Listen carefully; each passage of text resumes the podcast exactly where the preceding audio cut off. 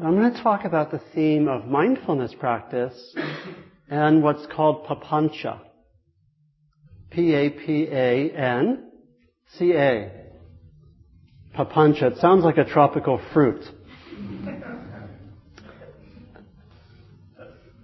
And even though it refers to what we, the, the translation, I'll say the translation is usually, uh, one translation is conceptual proliferation.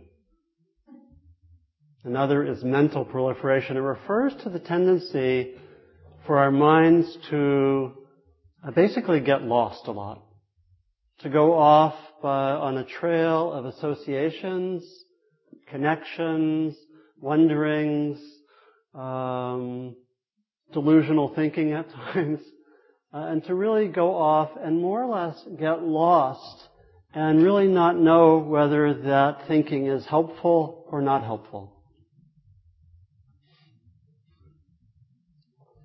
So an example, and I think it's actually quite familiar, an example might be, we may, we might have been sitting here this evening and maybe halfway through the sitting we found, you know, I'm kind of sleepy. And then the papancha train begins. I'm kind of sleepy. Maybe I shouldn't have come tonight. Yeah, I should have come on Sunday. I shouldn't come during the week. I should come on Sunday. Oh, but so early on Sunday. I need, I really like my rest on Sunday. But, or maybe I'm just not a good meditator. Why have I been doing all this meditation? And where does it get me? It just ends me up in sleep. And, and, but, yeah, I'll just come on Sunday and I'm, I'm not going to think about whether I'm a good meditator and I'm going to reward myself for being here by going out and have something to eat afterwards. Maybe I'll go right after the meditation. I wonder if this speaker is any good. I'll just sneak a peek. Well, I like his shirt. so, is that, is that familiar? Not that anyone did exact that train, but it's that tendency of the mind just to go off and, you know, have lunch or whatever, have a romantic connection to someone else, you know, somewhere on the other side of the hall and take that for a spin and, you know. Uh, so I want to talk about, first a little bit about mindfulness and then some about papancha and the process of how it works and then some about how we work with it. And those of you who are interested in, in doing some sustained work with Papancha, uh, you know, if you do it in the next days and come back and during the time on Sunday, we can maybe talk about it, although I'll probably talk about something else on Sunday. Unless I get too involved in Papancha myself, thinking about the topic. Uh, so first, a few words about mindfulness, because uh, it's helpful to remember this core practice that we do here because mindfulness is this wonderful tool that helps us to work with papancha, with getting lost in thinking, and helps us really to know the process of thinking and be able to use our thinking in a more uh, fruitful way. Because the aim is really not to get rid of thinking, but it's to think more wisely and often less often less. You know, when I was first meditating, I tended to plan a lot. And I come from a family of uh, planners. Often we, you know, when the family would get together sometimes, we would just sit there and plan when we're going to get together next. you know, we enjoyed it. It's like we just want to get together to plan when we get together. I mean, it has a certain irony to it. But it's, um, and my sister got an advanced degree in planning.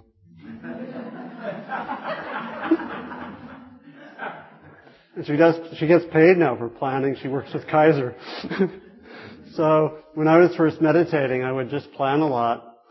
And I didn't really know it, and I would just sit there you know, like I was a student. I would just plan like for a report that I was going to do in a few days and sit and plan. When I meditated, I was astounded to see how much I was thinking.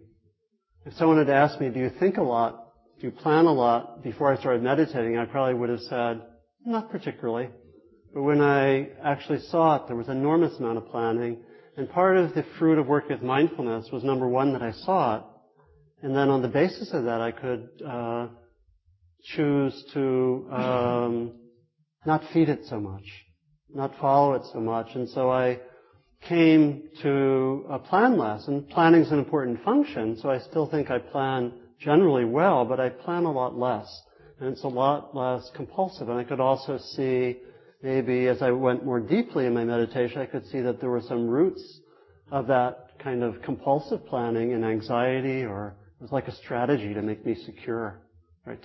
I just, if I just plan 90% of my waking life, I'll avoid danger. I'm exaggerating a little bit, but, um, and so with mindfulness, we have this tool to work wisely with the, this, these tendencies to repetitive thoughts.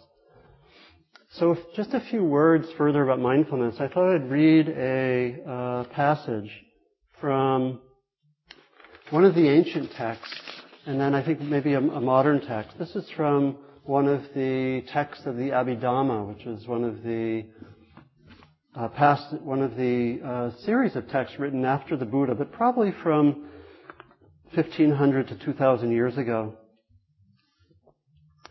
This is about mindfulness. Mindfulness signifies presence of mind, attentiveness to the present. It has the characteristic of not wobbling.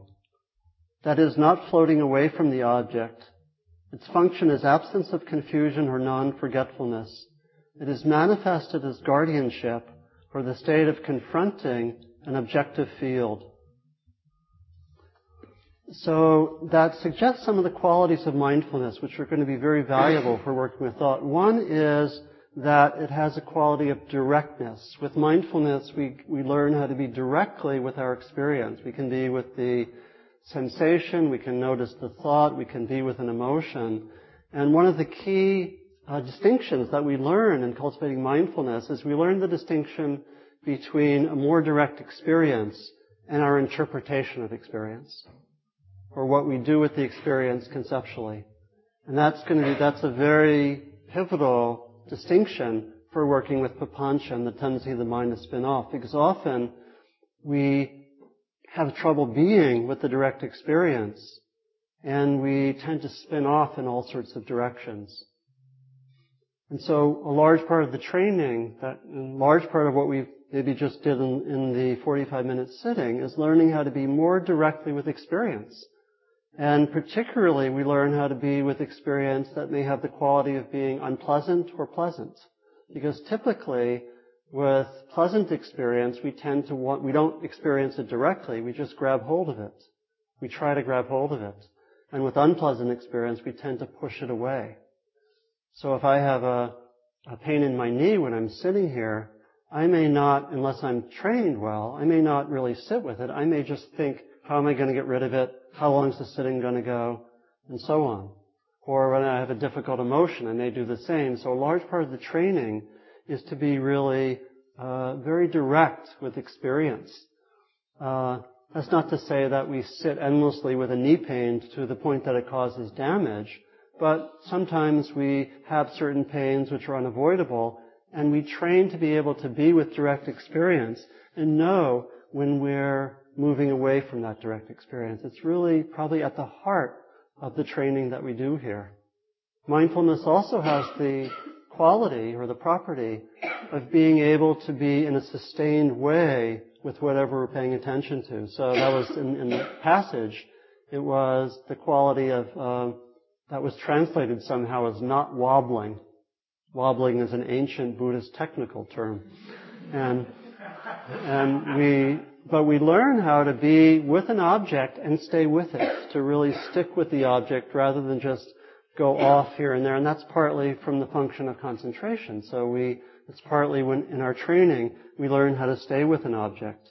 We also learn how to be with whatever's happening increasingly without reactivity. That is, being able to be present just to notice what's happening and watch the tendencies of the mind to be uh, reactive. And that translates into be learning better. And again, part of the training, we really can see ourselves here as undergoing a training, we really train in developing a kind of presence that's non-judgmental. And if we're judgmental, we notice that non-judgmentally. We notice the, we notice the tendencies of mind. And we learn how to be with it without uh, so much pushing things away or trying to grab hold of them, trying to change things. A fourth aspect of mindfulness is that we have certain degree of warmth. I think a mature mindfulness also has some compassion or warmth. And I love the uh, Chinese uh, character for mindfulness, which I actually learned this from, from Gil, you know, who teaches here, that the Chinese character for mindfulness is a composite. Part of it is present moment, and the other part is uh, two characters brought together. One signifies heart, and the other signifies uh, home. And so mindfulness is finding a home for our heart in the present moment, which I love. And it really conveys that quality of warmth and the quality of being able to, in a way, rest in awareness, rest in presence, and take it increasingly as something we can trust and find refuge in.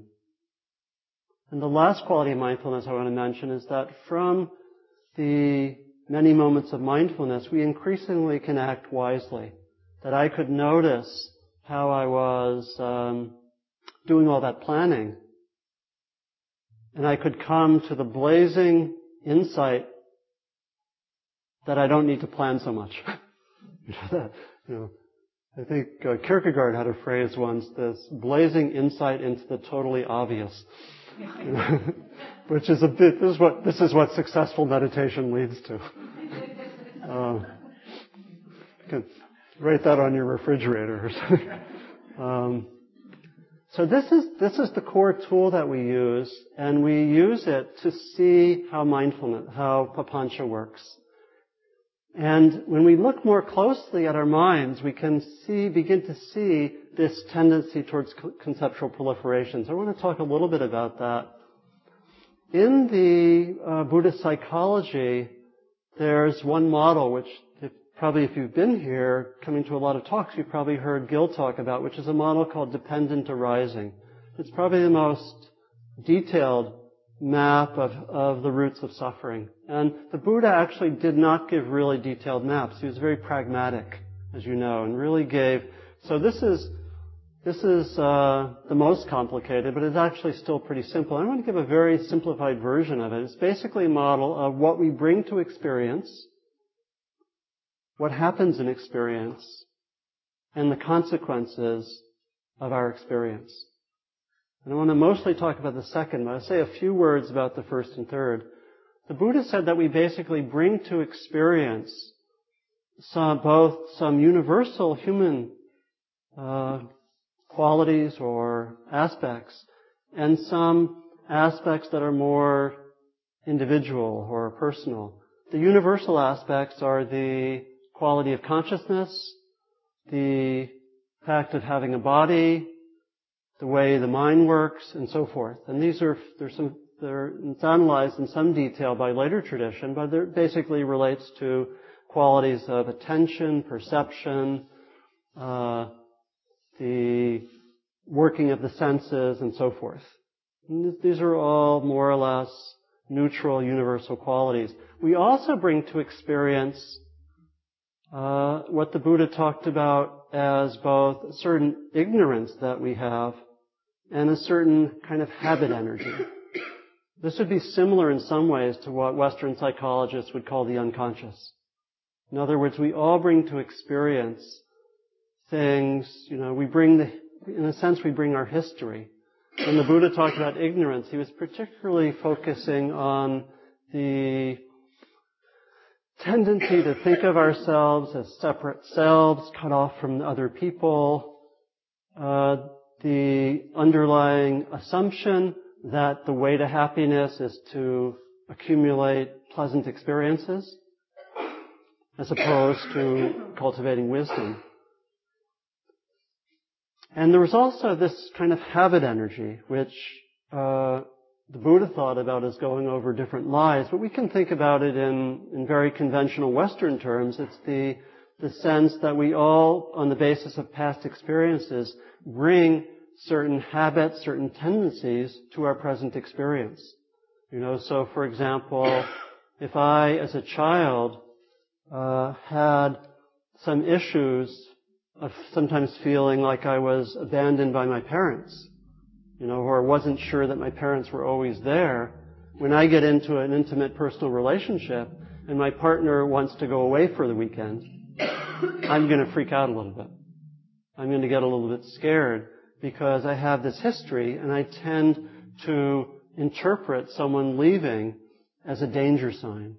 You know, and we all have some version of that, right? We all have some wounds, some difficulties that lead us to interpret things in certain ways, you know, or it might be just a certain history with a certain person, you know, like I was thinking of, um, um, a few days ago, there was a telephone call, or I, I heard um, a message, and I, I didn't, I didn't, I got it late at night. I didn't want to listen to messages, but I just pressed the machine, and I thought I heard something from someone who I thought was someone who I had had a little bit of tension with, and I, and I, and I, my, I found my mind going, well, I don't want to hear that, and she's probably saying this, and and this, and I kind of went on for a bit. This is called, this is actually papancha, and and then the next day I found out that uh, when I actually played the whole message, actually wasn't her.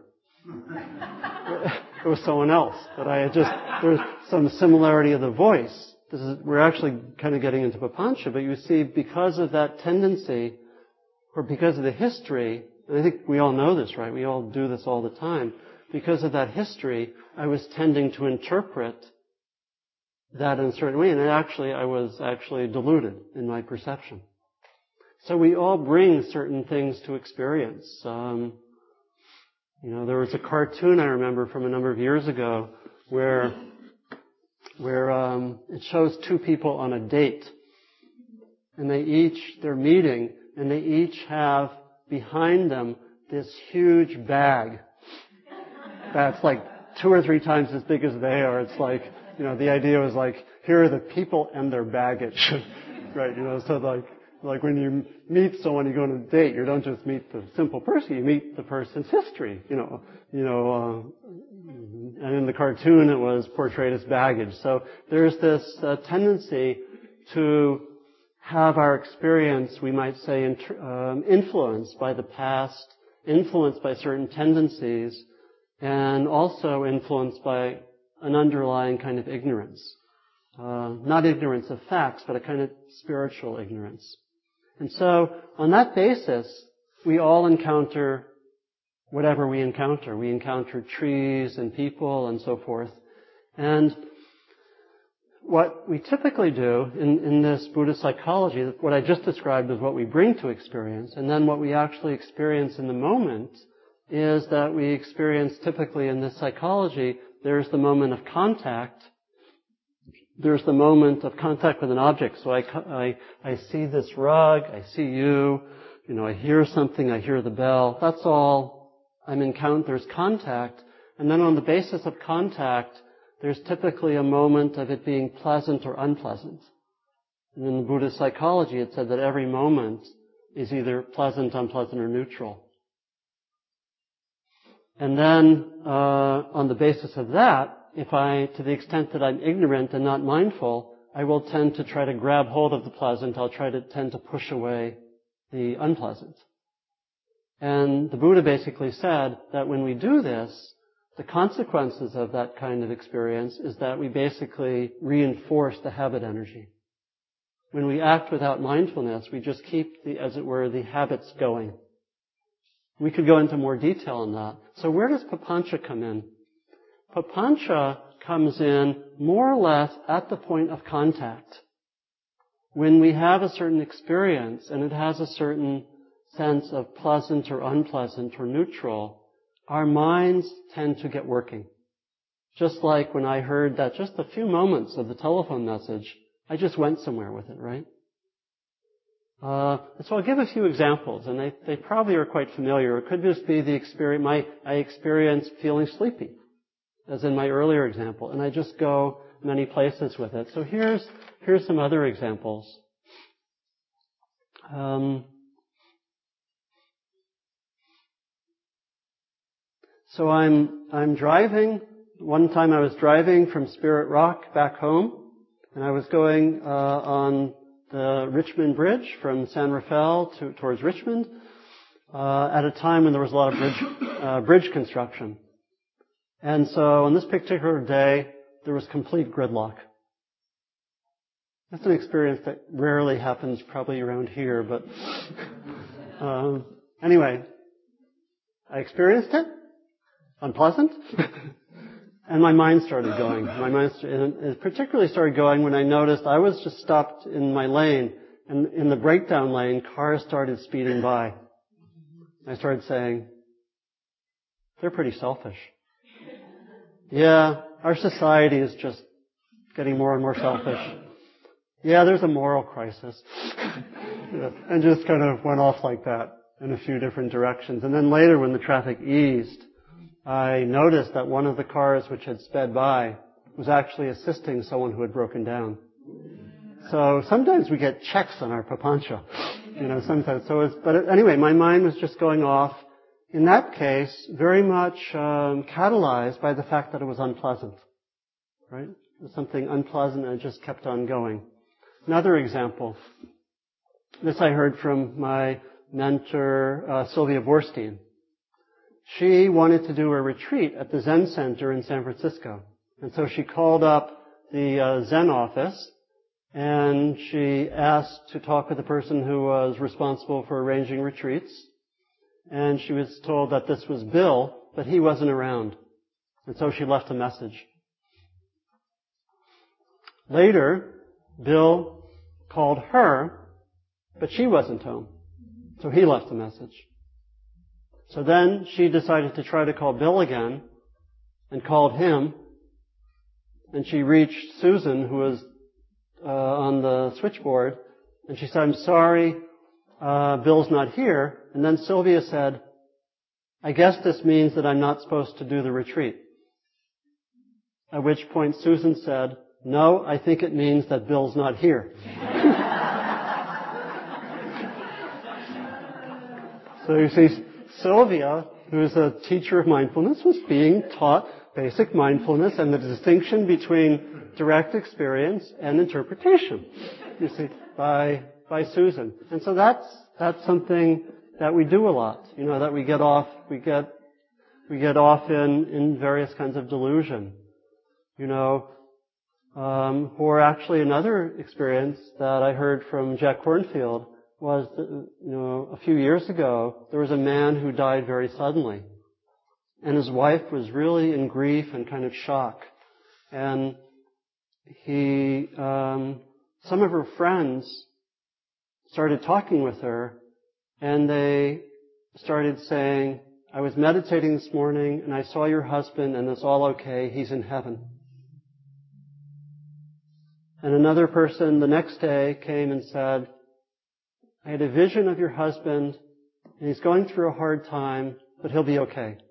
And she had like three or four of these people who claimed with a certain degree of certainty to represent things. And actually Jack worked with her by saying, what do you really know in your direct experience? And what goes, what goes beyond that? And so this is, this is, um, this is really the invitation to look at how we proliferate, to look at how our minds work, to look at our patterns. There's um, there's a passage. Let me read a, one or two passages I wanted to read for, read to you. Let's see. This is a description of papancha. What one perceives, one thinks about. What one thinks about, one complicates. With associations, memories, and ideas. And then these notions assail and overwhelm the person. What one perceives, one thinks about, what one thinks about, one complicates. So how to work with papancha? The first thing to say is that um, this doesn't mean that thinking is simply a problem, that we should get rid of thinking. There's a value in reflection, there's a value in thinking clearly, the aim of our practice is really to bring mindfulness to the whole process so we can see what is wise or helpful thinking and what is uh, thinking that's just going around in circles or working with a lot of repetition over and over again. I think there was a Stanford University study that showed that 93% of our thoughts are not new. They're just repeated. Uh, and so how to, how to work with them. So the first, the first um, tool is really just to be mindful, is to, in meditation, it means actually when we notice ourselves kind of going off, just to notice those patterns and just to notice the thinking and then come back. Because it's actually very, very crucial to be able to notice and, and train ourselves to stay more with the direct experience. And so, in particular, we can become more familiar with our own particular patterns. Some of you may use the technique of using labels with particular patterns of thought. And so when you're sitting there, it's something that I've often done. Uh, I'm sitting there and a discussion with a particular person comes up and I make a special label for it so I notice more quickly that I'm going into that pattern. Or I notice, oh, I'm, I'm going into that one again and I'll give it a label. Melodrama number three. You know, and then uh, when it comes up again, I'll more quickly see it. So that that would be the mindfulness. So it's becoming really familiar with our patterns and almost getting an inventory of our patterns. Really, really crucial for each of us. It's like it's valuable sometimes to to write down what's your top ten list of papancha, your top ten papancha list, and to become familiar with it so you can more readily see it when it arises to keep going back as much as possible to the immediate experience, to be able to study how thoughts arise from, let's say, particularly an unpleasant or a pleasant experience. To notice that someone says something nasty to me, or what I think is nasty, and my mind just goes off for three hours after that. That's papancha. And to really notice it and be able to follow it. And when we're mindful, then we're more able to say, I don't think I want to go there. That's what happens when we study our patterns in great depth. When we have looked at our top 10 a hundred or a thousand times, then we, we can come to a conclusion. Melodrama number three takes a lot of time. It doesn't lead anywhere. And I don't think I want to go there next time. That might be a conclusion. That might be a way to act wisely. Sometimes it's very helpful with papancha to see if we're in a particular repetitive pattern, to bring the attention to the body and actually notice what's happening in my body and my heart. Because usually papancha is being driven by something that can be underneath the surface. It can be a fear. It can be something that we're hardly aware of. It can be a sense of hurt, maybe from a comment.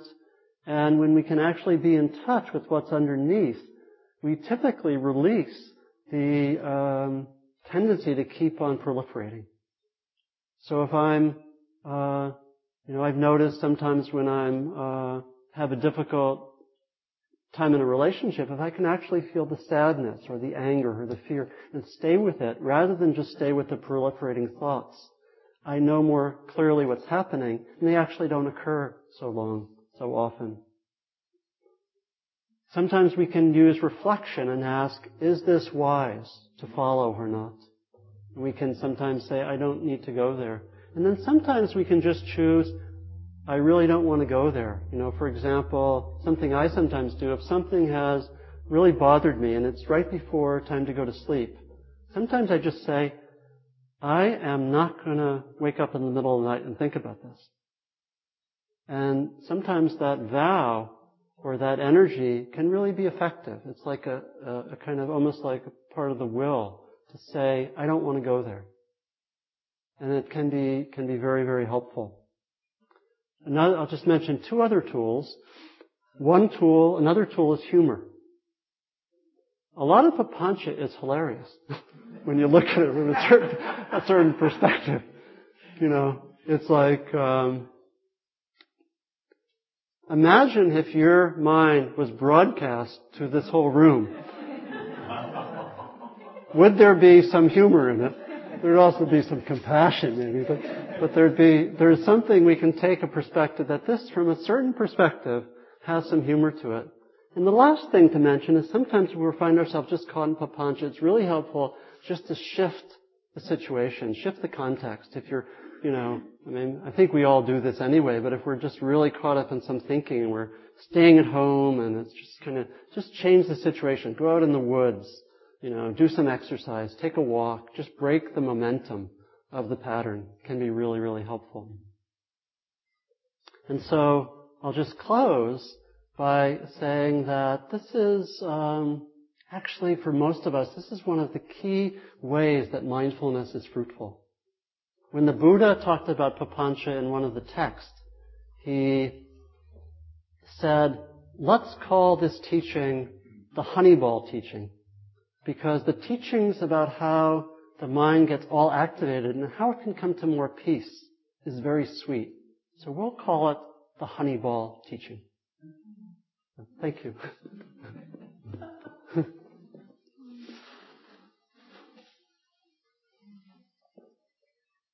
and anyone who wants to work with those uh, guidelines and come back, we can talk on Sunday. So questions, please. We have just a few minutes. Any questions or reflections? I think it's um, certainly common to have um, aversions and aversions associated with, um, well, I'll use for example people. Yeah. So, uh, so if for example I was a conservative, I would hear the name of Nancy Pelosi, yeah. and I would say, oh, I don't like her, and whatever she says, I'm not going to like this, and might as well not even listen to it because, uh, anyway, that kind of. Yeah papancha type thing. And, and we all have it, whether it's about our politics or whether it's about, um, uh, you know, this person who um, I work with or whatever. Yeah. So how, what would be um, a trick to um, intercept that uh, type of thinking and um, look at it uh, yeah. Look at what, okay, so Nancy Pelosi is going to speak. I, I've seen games where you have these phrases and you uh, have to attribute them to certain people, and actually, many times the things that people actually say yeah. are not at all what you plan to be averse, averse to. But if it comes yeah. out of the mouth of somebody that you plan to be averse to, That's right. then now you're averse to it. So how can you intercept that? Yeah. Um, It's mostly mostly to use some of those other tools, and it's really to study it. I mean, the beauty of mindfulness is that when we just pay attention, there's a natural wisdom that arises. So it's really, in a way, just bringing the spotlight to that those tendencies. And it's not that we want to eliminate all aversion, but we want to particularly with papancha, we want to particularly be able to notice the tendency uh, earlier on in the process. And so it's to really study it. So if I was a conservative meditation student, and I was noticing that I was just had all this papancha about Nancy Pelosi, what what I would do is I would um, I practice a lot, and I would I would try to just notice. Oh, uh, what do I do when I uh, where does my mind go? Or and I would try to study. Oh, I just see her name in the paper, in the newspaper, and I just go off for 10 minutes. Or, or I see, I see her on TV, and I, I just go off and, you know, make comments of irritation to my spouse or something like that. And so what I would do would be, I would uh, notice that. I would, um, I would know that uh, the quality of being lost in thought, even if it's lost in conservative thought, is not helpful. Uh, even if I'm lost in uh, liberal thought, not so helpful. And so uh, the teaching of Papancha is uh, equal opportunity teaching. It's, but I would I would try to see that, and I would try to, you know, partly I would try to uh, notice it and partly I would try if I could, to stay with the aversion, to go back more to the direct experience and see what, what that's about, to really study it, to have some discipline when my mind was starting to take off and just come back and to then investigate what the whole process was forming the thoughts. And so I could do that whatever my political view, because it's really pretty much the same. And I might find that uh, it doesn't mean that all my thinking about Nancy Pelosi is just wrong, but I can actually notice, oh, there's an insight there, and there's some pain, and and I don't like Nancy Pelosi because my sister-in-law really likes her, and we've had this difficult relationship, and she's so self-righteously proud of Nancy Pelosi, and I can't, you know, you know, so so I would investigate it and really see some of what the roots are, and and try to go more deeply into it. And I still might choose to, you know, um, work for other views, but I would I would have investigated a lot and seen where I proliferate, see the extent of confusion in it, and um, and probably spend much less time in it.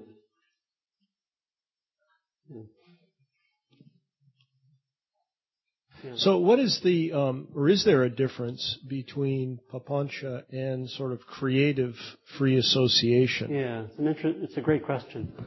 Um, I, have thought about this because uh, sometimes just the mind associating can be very creative and come up with new insights, right?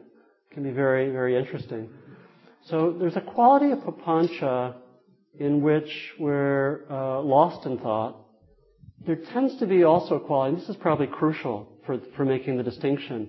There's a repetitive quality to papancha. There's a repetitive quality, and it tends to be uh, based on that habit energy. It tends to be based on these tendencies. There's a, more of a lost quality to it. So if I'm creative and I'm uh, kind of compulsively repeating the same insight a hundred times, that's not really creativity. But there is something about so uh, there is something about the, the ability to um, just be in this place of association where you might see something really freshly. And so um, I think with the, the account of Papancha, there tends to be a quality of repetition, a quality of lostness, and it tends to be linked with suffering. And so it may have some of the same mechanisms as creative free association. But I think that in the long run, it's, it's that repetitive quality, the habitual energy, and the kind of the energy that it's serving that would distinguish Papancha from just being uh, thoughtful, creative, brainstorming, and so forth. But, but maybe not a complete, utter, clear distinction between them. So it's a it's a really great question. So it's that repetition we want to look for, and the link between uh, sort of what's the underlying motivation, what's the underlying energy, where that's going. Sometimes in creativity, it's uh, it might be to really explore something or investigate. I wish I could take more on that. Um, but so I could I could spend a lot more time with this all, but we're at the time, and we probably have a little bit of papancha in exploring papancha. But um, but I want to thank you and um, for your attention, and let's just sit quietly for about 30 seconds or a minute to finish.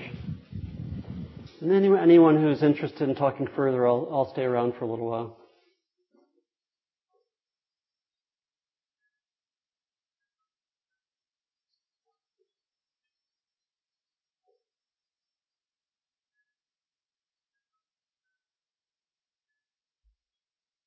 So inviting any insights that may have been helpful.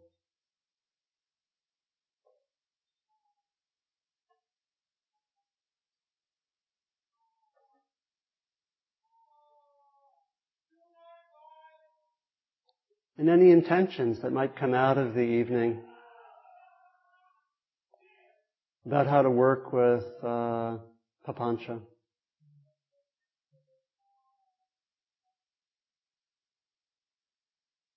How to bring this into your own practice, your own life.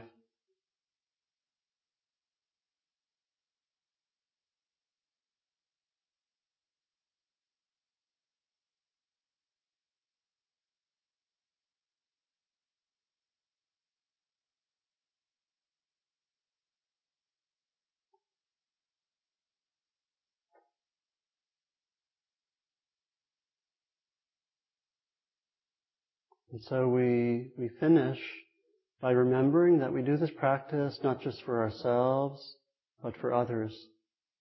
And may the, uh, may the fruits of the evening be offered outward to others for their benefit, for their healing, and for their freedom.